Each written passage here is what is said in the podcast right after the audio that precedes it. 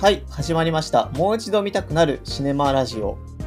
聞くともう一度見たくなるをテーマに、毎回一つの映画を紹介するポッドキャストです。今回紹介する映画は、偶然と想像。えーこちらはですね、えー監督が、えー昨年、ゴールデングローブ賞を受賞した、えー映画のドライブ・マイ・カーを監督している浜口竜介さんによる作品で、えーかなり3時間ぐらいやった、えっと長編、まあ、長編対策というか、えー長編映画である前作とは、えー打って変わって今回は3つの短いお話からなるショートムービーのオムニバス作品になっています。えタイトルの通り、えー偶然と想像、まあ、偶然というと想像というタイトルなんですけれど、えーまあ、どの3つの映画にもこう偶然起こる出来事によって大きく登場人物の関係性が変わっていったりとか、えー大きなその、えー人生のこう転換点になっていくようなポイントが、えー何回もこう何度も何度もこれでもこれでもかということにこう差し込まれて、えーいくような物語になっています。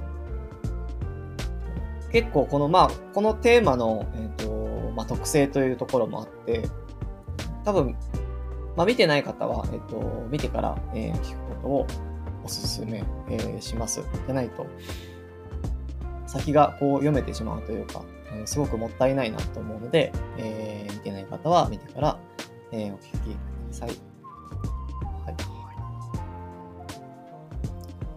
じゃあ、ここから2人の感想戦に移っていこうと思うんですけれども、え3つですね。まず1つが、1番目が魔法、かっこよりももっと不確か。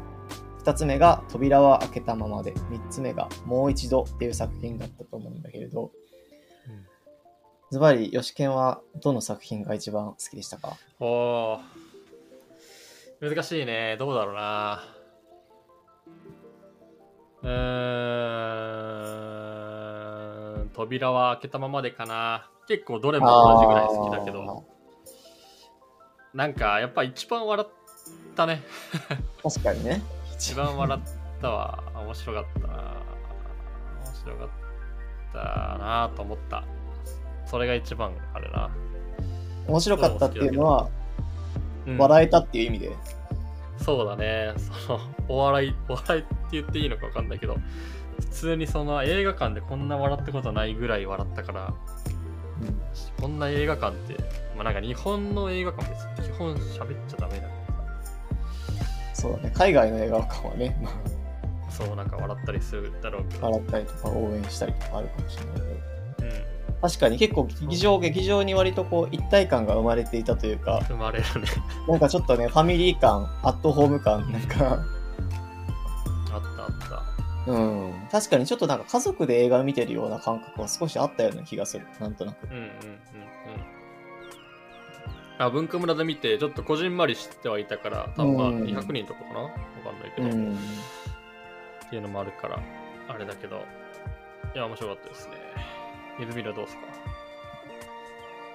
一番好きだったのはね、まあ、やっぱ扉が開けたではすごく好きだけれど、やっぱ結構魔法よりももっと不確かの、うんうん、うん。結構グイグイ迫っていく感じ、はいはいはい。一つのこう理由を答えても、それって本当にそうなの？そんなことを本当に思ったの？うんうんうん。っていうこう問い詰めてくるうんうん。感じが、なんかそのなんか結構自分のね、こう自分にもこう刺さってくるようなところがあったりして、なるほど。結構ね、なるほど。主人公の女の子が、その男性、参加関係の中心にいる男性に対して、こう迫っていく感じ。そうそうそうそうそう。ってそうことだよね。そう。で、もともとさ、あのー最初は結構女の方がめちゃめちゃこう、めちゃめちゃなやつだったじゃない？この、いや本当だね。最高だったね。うん本当に最高だったじゃん。しかも言い分もひどいし、ひよかった。金持ちのセックスが知りたかったからやったんだ。何が悪いみたいな。そう。2年前のことをね、そうやって言って。ねでもなんかその後にさ、うん。なんかその、あなたをこの傷つけたことで私がどれだけ傷ついたかわかるみたいな。ってたそなう。そういうこう、論法というかロジックでうん。話会話していくんだけど、結構、うん。なんかちょっとずつ女の子の方にも気持ちが寄ってくるみたいな。なかったいやでも結構さ俺は結構怖かったよあれいや、怖かったよ。それは、それは怖いったよ。っていうかそのいやそうだしそのそれ言われても男まあなびいてたわけじゃんなびいたっていうかうんもうそっち側にその少なくともその夜の話まではさ主人公のモデルのメイコさんの方にうん。もう行ってたわけじゃん完全にうん。いや、そこ行くなよって俺は思ったよ。いやいや、そんなこと言ったのも、お前、自分が傷ついてるんだろって、その男性側にね、男性側が一方的に傷つけられてることは事実だから、そんなさ、傷ついてねえよって。何やってんだよって思った。あ、一貫して、そう、一回男は被害者で、男は被害者で、かつ、モデルの方をちゃんと大事にしろよって立場だったのね。モデルのモ方デルの最近付き合っている。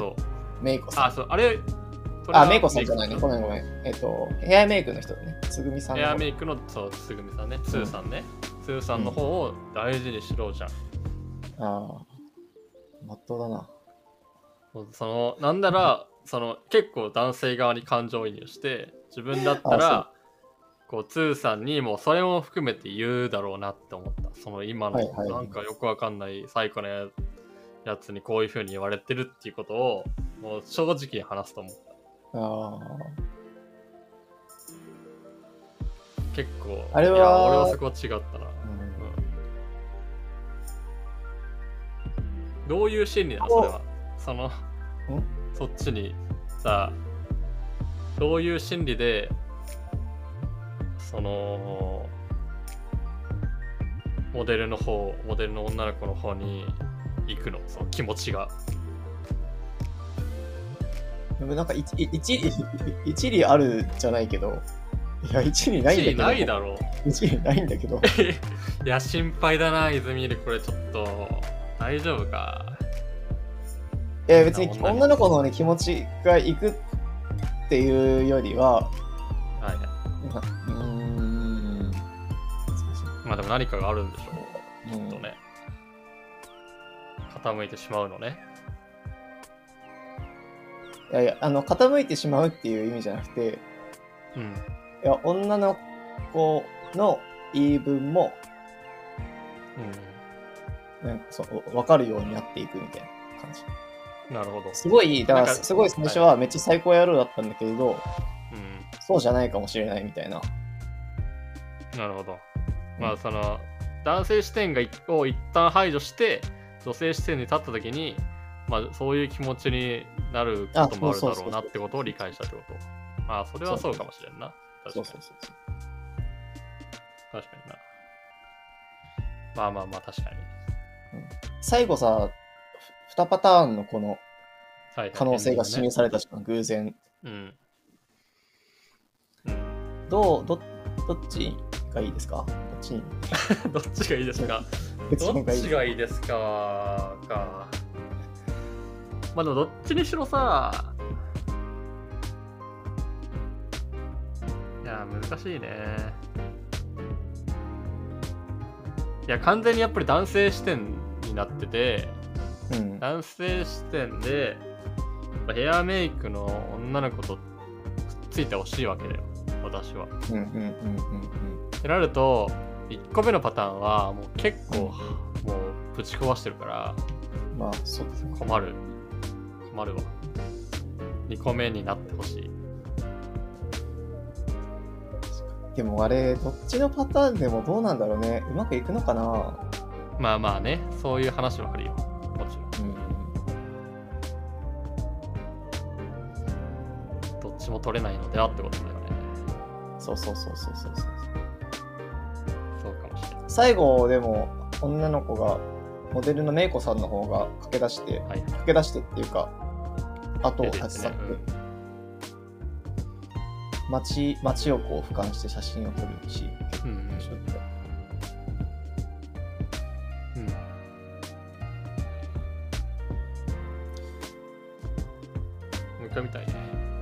回見たいね。で、このさ、やっぱこの、このパートがあるからこそ、結構観客としてもぐっと引きつけられて、次のこのパターンね、緩みがすごいききてたよね。わかる。それは間違いないと思う。あそこのサイコがぐっと引き込んでるよね。うんうんうんうん、すごい。あれは最初だった。最初であるべきな最初であるべき気。がする。あれが最後だったらちょっと後味悪いしね。単純に重たいし、そこまで飽きるかも、間延びするかもしれない。うんうん。いや、そうだよね。最初から扉を開けたままだったらあんまよくわかんないしな。わかんない。そうだね、確かにね。うん、ちょっとついていけないかも。そうだね、確かにね。うん。緊張と緩和じゃないけどね。うん。なんか落ち着いてあの朗読を我々もこう聞き入ってしまう心の平静さみたいななんかなるほど。まあそうだね、3つ目も結構それで言うとさ、うん。展開の変な方向に喜怒哀は結構強かったけど、やっぱその、なんかさ、少なくともその、なんだ、前情報として、もらっ、受けてる、その、なんだっけ、久しぶりの再会で、興奮をかけし隠しきれずに話し込むことで、想像し得なかった変化が訪れるっていうのをさ、もともとなんとなく知ってた時にさ、うんうん。なんかこう、一人はレズビアンなわけだからさ、うんうんうん。で、片方の家の中に行くわけじゃん。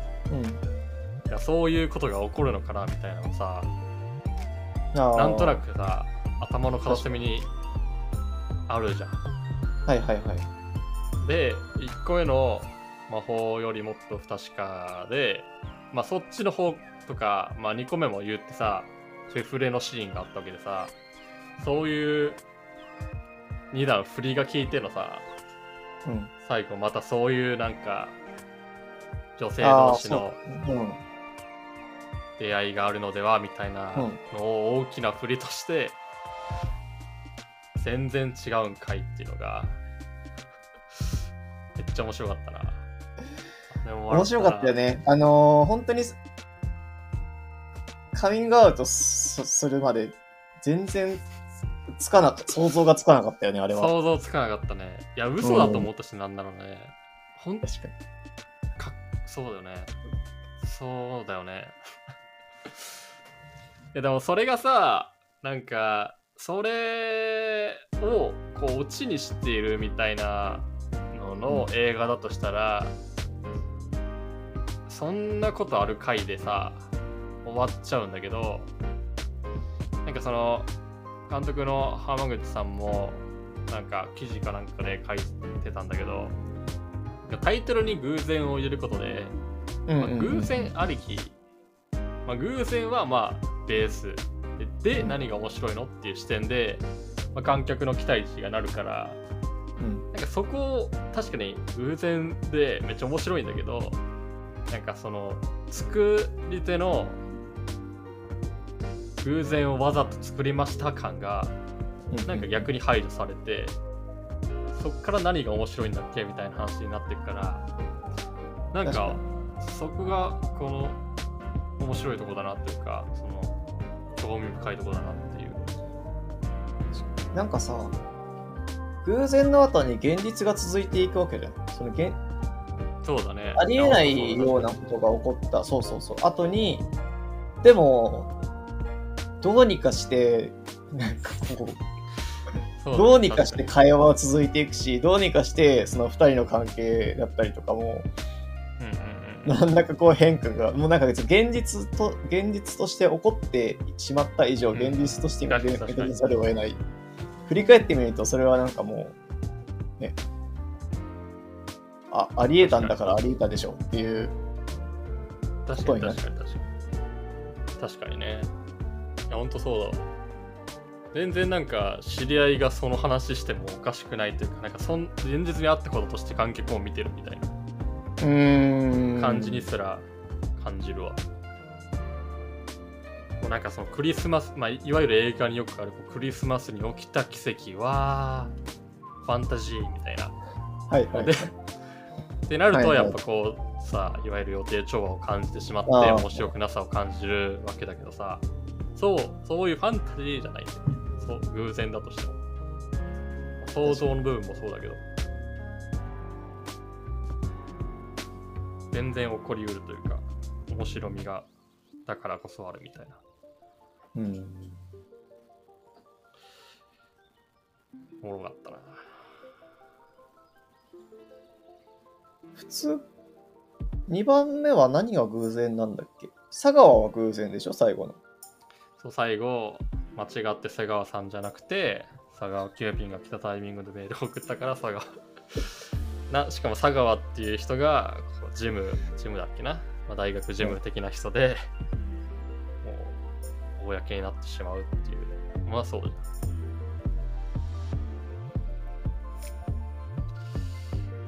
あとなまああとでも最後のシーンであれじゃない？偶然、まあ、5年後？同じ業界に行った元セフレの佐々木くんとうん。奈緒さんが偶然出会うみたいな。んかさ、話のこいい1と3と2はちょっと違ってるなって今思って、な。はいはい。1と3は偶然が起点となって展開されていく話だけど、確かにね。2は、なんだろう、こ確かに最後のオチみたいなとこう最後のに、そうそうそうそうそうそうというか、確かにね、その気象点の点にあるか、ケツにあるかみたいなこと。ああ、そう。で、あそこからまた始まっていくはずなんだよね、多分。あの二人がまたバスで出会ったことで、確かね、編い集でだ。出版できればいいね、みたいな話をしてて。そうだ、そうだよね、確かに。まあ多分また会うだろうしね。家近いだろうし、その佐々木と。年始。佐々木は結婚してるけど、まあその、なおとじ。同じような境遇に連れ込むみたいな、まあある意味ループみたいな、うん。うん。だよね。確かに確かに。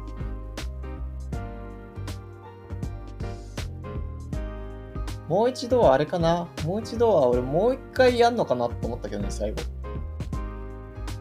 もう一回あ、もう一回やんのかなっていうのは本物が来るんじゃないかって思ってたあーなるほどね。本物とすれ違うってことね。そうそうそうそうそうそう。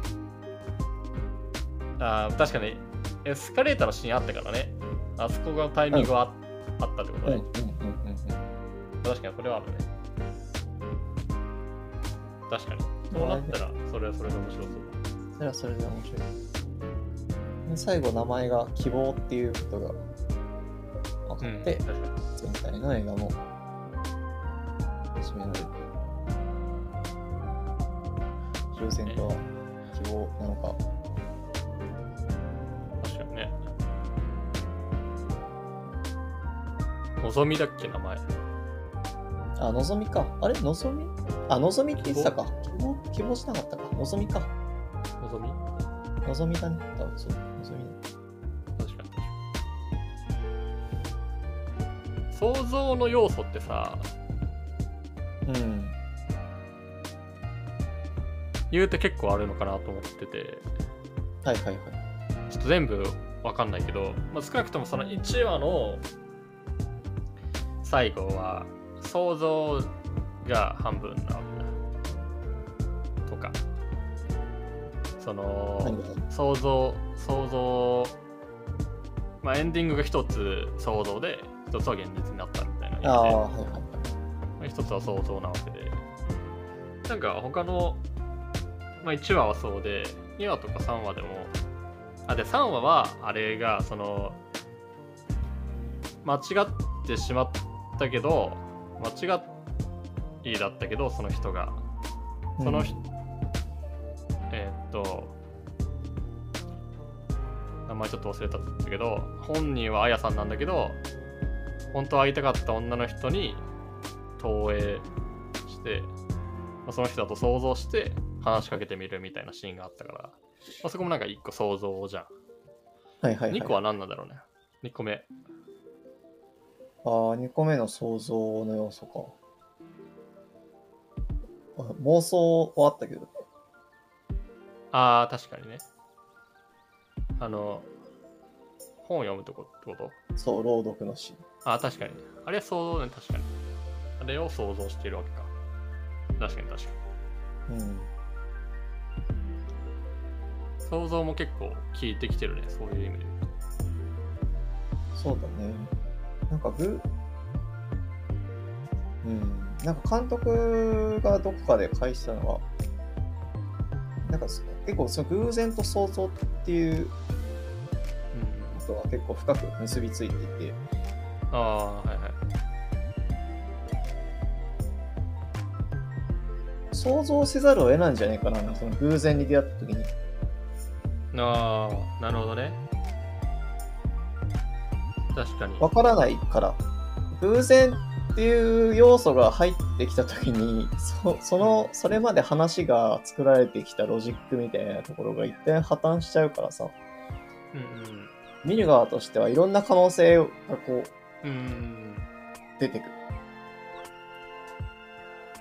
っていうことなんちょっとだ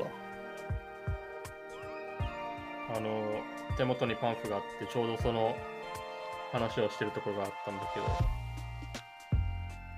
えっとその浜口さんがそのエリック・ロメールっていう映画監督の作品をかなりまあその偶然と想像に関しては特に強く影響を受けていてえっとそのエリックと一緒に編集者かな？としてこう携わってきたマリーさんっていう人と対談をしてるっていうのが、まあ、パンフレットにあるんだけど、えっと、偶然と想像というタイトル、これはまさに if ですよね。偶然ということが起きると、そこには必ず、もしあの時そうしていなかったらという発想が生まれる。つまり、うん何かが起きた世界と起こらなかった世界が共に見えてくる。で偶然と想像力はどこかつながっているのです。で、想像力が、えーオリジナルの要素として、あその浜口さんがよりオリジナルの要素として掴み取っているものではないかと。そのロメール作品と比べてってことかな。多分。うん、で人が偶然と出会って想像力を働かせて一つのゴールに至るっていうのがその回今回の作品ですみたいな話をして。うんうん。なるほどね。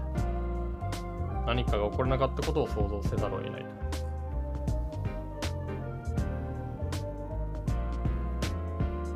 なるほど。なんかさ、はいはい。人間、人間関係のない偶然ってどんなものああなるほどね。全ては人間の関わりなのではというか接するということ？を逆に言うと。うそうそうそう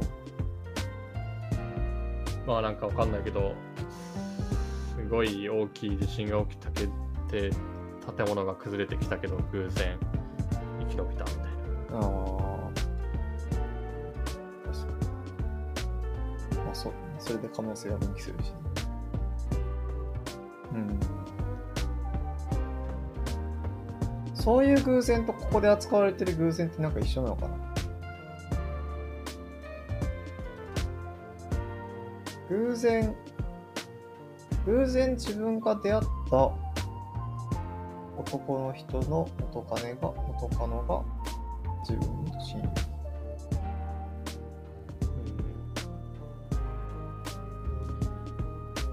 偶然？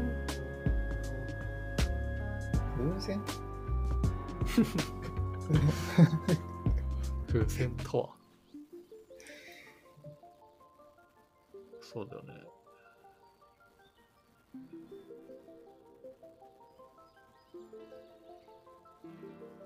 まあなんか可能性は、そこからの可能性がすごい、ちょっとあんま適当なこと言ってるかもしれないけど、うん。開かれる感じはするよね。うん。その後どうするみたいな。確かに。偶然さ、俺の今年の抱負が、あれなんですよ。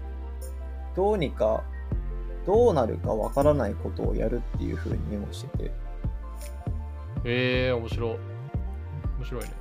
全然できてないんだけど、難しいな。いやでも転職もそうなんじゃないの？あ、そうそうそうそうそうそう、そうだし、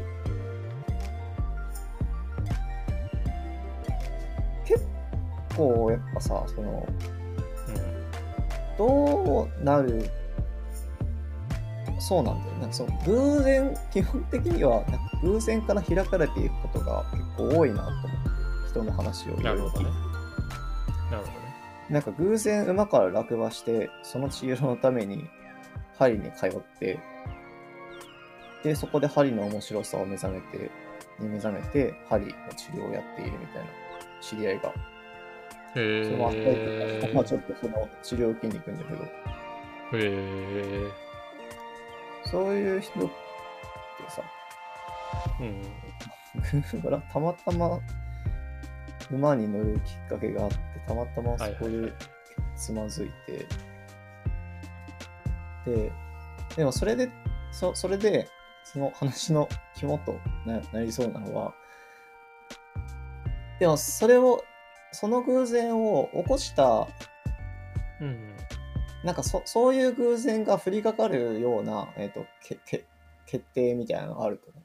うん。うん。その例でいくと、その馬に乗ろうとしたみたいな話。うん。だから、これ、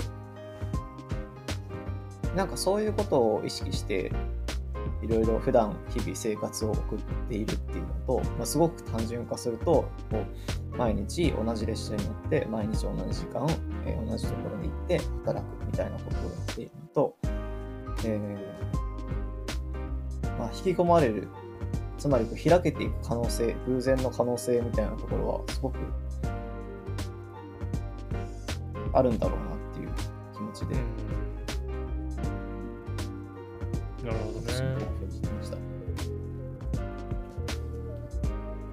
なるほど。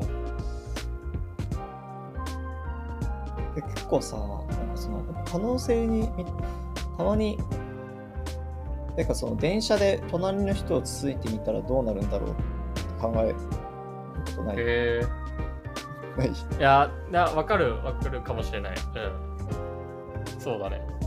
確かにあるわ。なんか隣の人をって思ったことはないけど、なんかこの人、なんかたまたま隣、なんだろうな、居合わせた、近くに居合わせた人に話しかけたら何が起こるんだろうみたいなすごい。そうそうそうそうそうそうそうそうそうそう。だからなんか結構、なんか特に人、なんか初対面の人っていうか、知らない者同士がぶつかるときって、それこそなんか偶然じゃないけど、うん。こう、ね、いろんな可能性が。確かにね。さあ、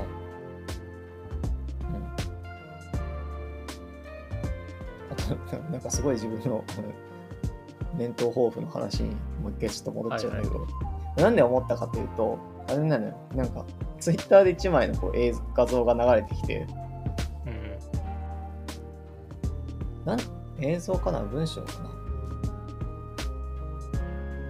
もし自分が自分の生まれる前に戻ってやり直せって言われたらその後のなんか行動っていうのはものすごく恐ろしいものになるだろうみたいなへえのがあって。なるほど。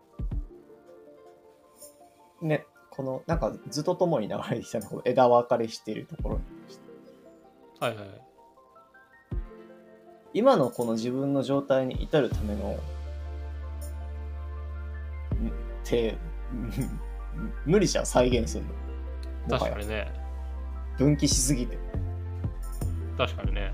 で、じゃあそれを、だからその生まれた視点で一歩踏み出すのが怖いほど、めちゃめちゃ変、めちゃめちゃ変な可能性みたいなのが、わーっとこう、なんか木の根っこみたいな、わーってあって、自分のこの収束点に今いるわけで、逆に考えると、今からのこの人生のその、人気というか、うん可能性みたいなのは、そうそうそうそう。その同じだけあるはずだよねっていうこと。同じだけあるはずだよねっていう引き込まれていく偶然の数だけあるはずだよねみたいなうん話があってでどうなるかやらわからないことをやっていこうと思ってたんだなるほど。けど、うんまあ、そういうタイミングでこの偶然と想像っていう映画を見てなるほど。それ、でさ、そっからその、なんでさ、そのよよくわからないことをやるのかまでに至ったがさ、ちょっと追いついてないんだけどさ、うん、ああなんか別にそれは安牌なまま行ってもさ、安牌に進められるわけじゃん。まあまあ。よくわかんないことをすることによってさ、まあ、なんかわかんないけど、振れ幅が大きくなって、いわゆる分散みたいなものが。はいはい。その、わかんないけど、すごいいい人生と、すごい悪い人生と、みたいなうん、に、そういう分け方がどうかっていう話はあるけど、うんまあ、どっちにもいけちゃうみたいな、悪い人生にもいけちゃうみたいなはいはいこともあり得るかなって考え方としては。うん、わかんない。いや、でもそれは直線で行ったからといってゴールにたどり着けてるかけると限らない。まあそうだね。良き人生とは何かっていう話になる気がするが、どうなんだろう。まあなんか、その、いや、なんかななんだろうね、分岐点が多い方が、じゃあなんかそのん自分にとっていい人生なのではないかと、今思ったけど、なるほど。でもその分岐点が多いってそもそも何なんだっていう。まあそうだね。分岐点とは。ちょっと、なんかメタファーが正しくないのかもしれない。ねの。うん。いやでもわかるけどね。まあでもそれは例えばあれなんじゃないの？隣の人を起こしてみるみたいな分岐なんじゃない？確かにね。うん、そうかもしれない。もうちょっとマイルドにすることやりたいけどね。まあ確かに人に迷惑かけたくないからね。うん。そういうことじゃなくて。はいそうだね。いや、そうそうそう。まあいいのかな？でも、なんかこの映画、いろんな、いろんな人がいろんな人に迷惑かけてるし。いや、そうなんだよね。いや、結構クレイジーだよ、全員。まあまあ、みんな狂ってるよ。この登場人物。サイコだよ、みんな。でもさ、最後の、あ、だから望みなんだって思ったの思い出したわ、そういえば。あの、3話目で、うんうん。結局、間違われた方、はいはい。名前なんだっけ？あやか。あやの方は、どっちかっていうと、今のその、語ってたことで言うと、分散しない人生。に閉じ込められてしまった、時間が私を殺していくみたいなことをうん言っていて、言ってたね。だからその偶然っていうのが、少なくともあや本人にとっては、全然偶然の持ち込まれない、すごくもう決まってしまった人生をただただ浪費していくみたいな時間帯になってたはずで、確かに確かに。だから望みなんだなっていう。なるほどね。確かにね、その、何の刺激もなく、ただ単に時間が過ぎていく、心を燃えるも心を燃えるものがないみ。言っていて、そういう意味で言うと、さっきゼミリが言ってた、分岐点、偶然に出会うみたいなことが、結構大事なのかもってことだよね。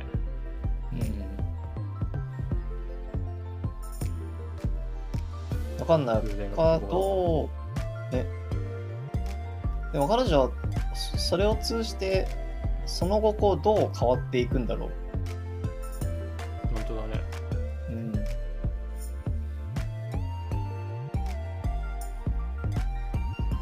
確かにね。気になるよね。まあ3は全部そうだけど続きは気になるよね。うん。もう一回見たいし。ね。でもさ結構やっぱ変わってるっちゃ変わってるわけじゃん。もううん。あの、犬の、犬の散歩をしてるおじさんとちょっと立ち話するシーンとかあったと思うけど、うんうん。あれは逆に、えっ、と、まあ、高校同じ時を過ごしてきたと信じている夏子からすると、あそんな、そんな子になってたのね、みたいな目線で見てたじゃん。あ、そうだっけ？近所付き合いをしている。ちょっとさ、夏子が若干、いや、見てたっていうか、若干こう、疎外感を感じてるっていうか、うん、近所付き合いっていうものを、ね、その、ねまあ、なまあ、何が言いたいかというと、なんだろう。まあ、それも言ってみれば変化じゃないですか。どっち側の？近所付き合いするようになったってこと、あ、そうそうそうそうそうそうそう。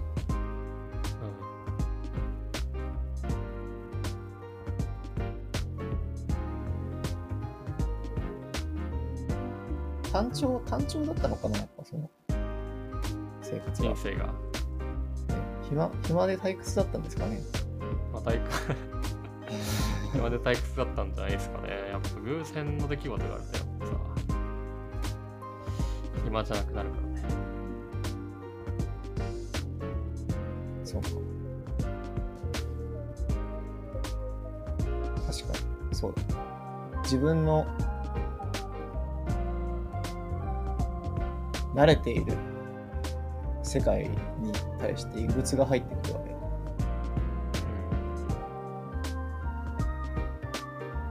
うん、あそこにドラマが生まれるわけだよね、ストーリーが。うん。うん。えっと、あ、そうですね。さ、ちょっと、最後に、最後、最後に。女子研には紹介したんだけど、急に具合が悪くなるっていう本があります、ああ、そうだ、読んでなかった。うん。これは、えっと、えー今回、監督も参考にしているというか、ベース、わかんない、えー読んでいる。偶然性の問題、偶然を扱った哲学者の人が日本にいるんですけど、はいえーその人を研究している哲学者の人と、えー人類学者の方。2名の往復書簡にで構成されている本で手紙で。なるほで哲学者の方が、えー、がんにかかってしまって。でなぜ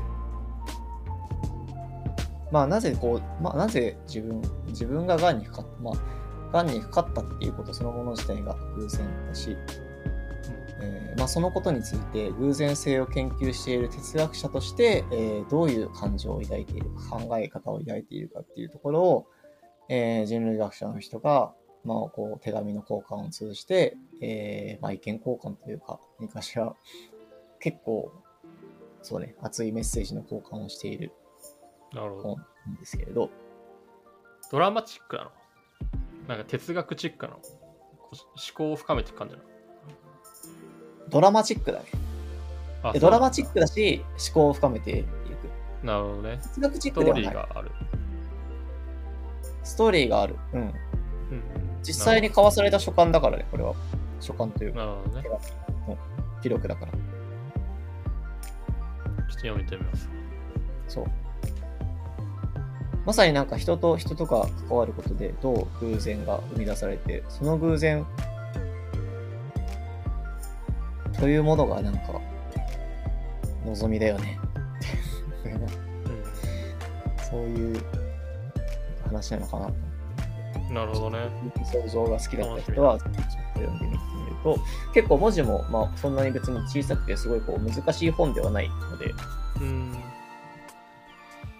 了解。はい。偶然と想像、7話のうち3話らしいから、え、あと4話あるもうこと？4話あります。え、やったー。歓喜。それは嬉しいね。嬉しいね。えー、なんかその言ってたエリック・ロメールさんっていう僕の作品の中の一個に、まあ、副題か何かがその7つの偶然シリーズかな？あ、う。違うわ、はいはいはいまたは7つの偶然っていう副題があるものがあって、はいはいはいそういそこをちょっときっかけにしていて、7つ作るっていう。またまだあのうん構想段階かなとは思うんですけど、残りは。楽しみですね。いいですね。また見たいですね。いや、これはまた見たい。また笑いたいわ。はい。じゃあ、今日はそういうところで偶然と想像を紹介していきました。えまた次回の収録まで。さようなら。ーはーい。